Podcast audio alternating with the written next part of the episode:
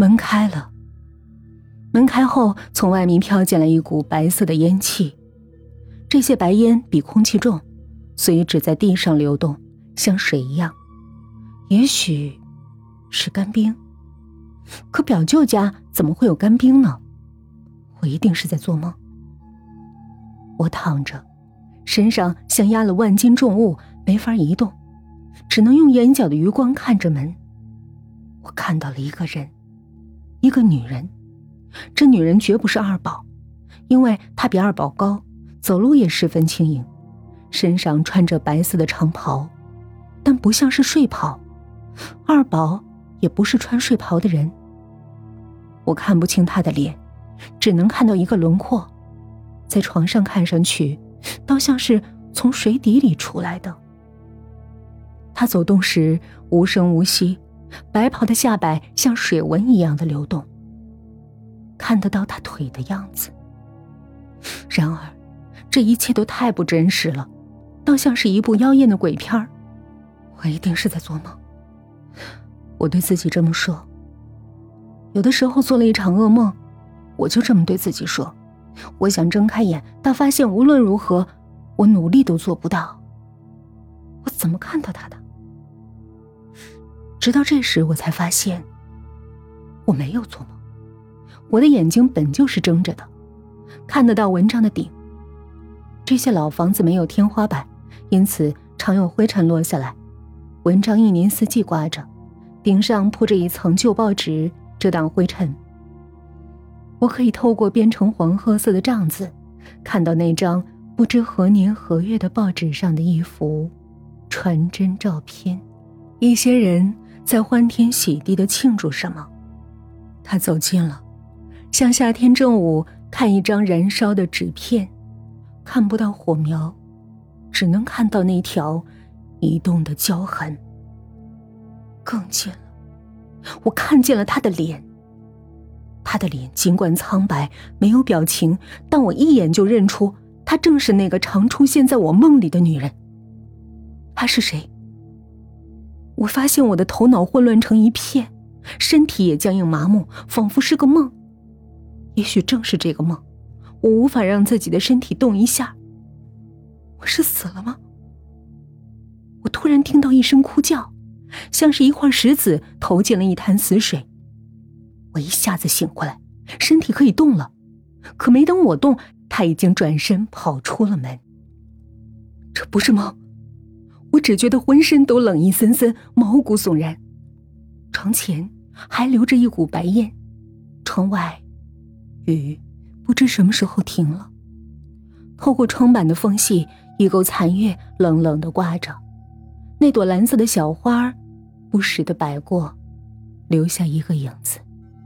门外有人奔跑的声音。我披了件衣服，翻身下床，踩在那白烟里，一阵透骨的阴寒。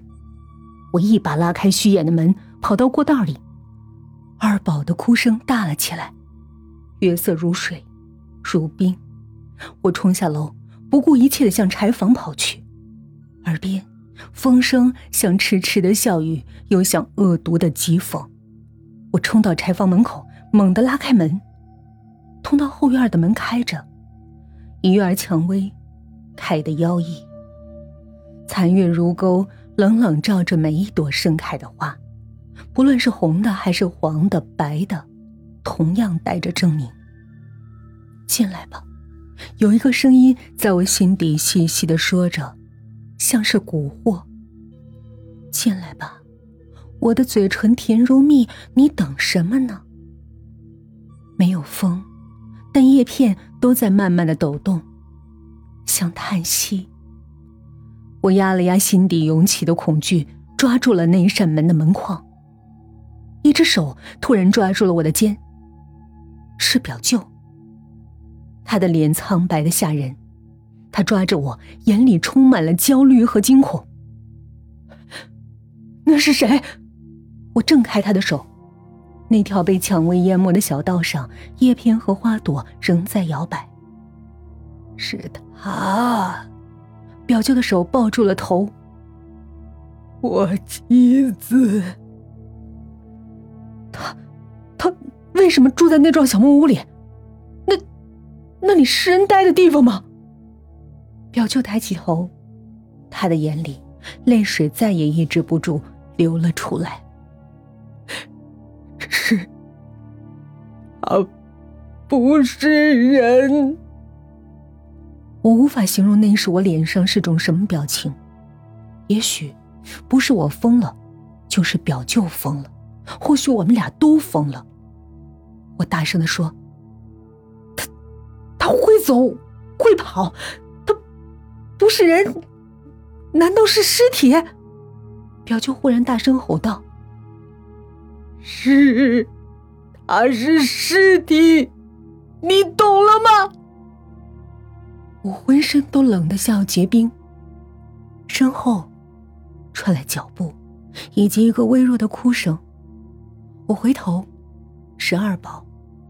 他的脸上满是泪水，站在柴房门口。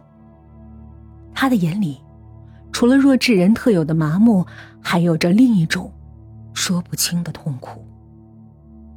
表舅挥了挥手：“二宝，去睡觉。”他掩上了门，柴房灯时暗了下来。不知是幻觉还是真实，我好像听到一个人的哭叫。那是我的妻子，你该叫她表舅妈的。表舅垂下头，他的话语中有着无限的痛苦。您告诉我，把一切都告诉我吧。好吧，你也许不会知道，就算知道。也不会信，我现在只是个面朝黄土背朝天的乡下佬。可我曾经是医大的高材生。我小小的吃了一惊。我听我妈说过，五十年代家里出过个大学生，差点到苏联留学，后来因为出身的问题。去不成了。表舅苦笑着看了看我，你也知道，我以为没人知道。反右那阵子，我成了右派。你表舅妈还是我同学，比我低一届，他帮我说了两句话，结果。他也成了右派。毕业的时候，我们都被发配到一个边缘省份。一直到六九年，我们才结了婚。不为别的，因为那时的兵团政委看上了你表舅妈，而她也跟我一样，是个地主子女。唉不说也罢，我叹了口气，还好，我妈这一针儿拜得早，划分成分时成了下中农，不然我一出生就是个小黑崽子了。表舅站在柴房门口，天开始阴了下来，似乎要下雨了。按时间也快天亮了吧，可现在反倒更暗了。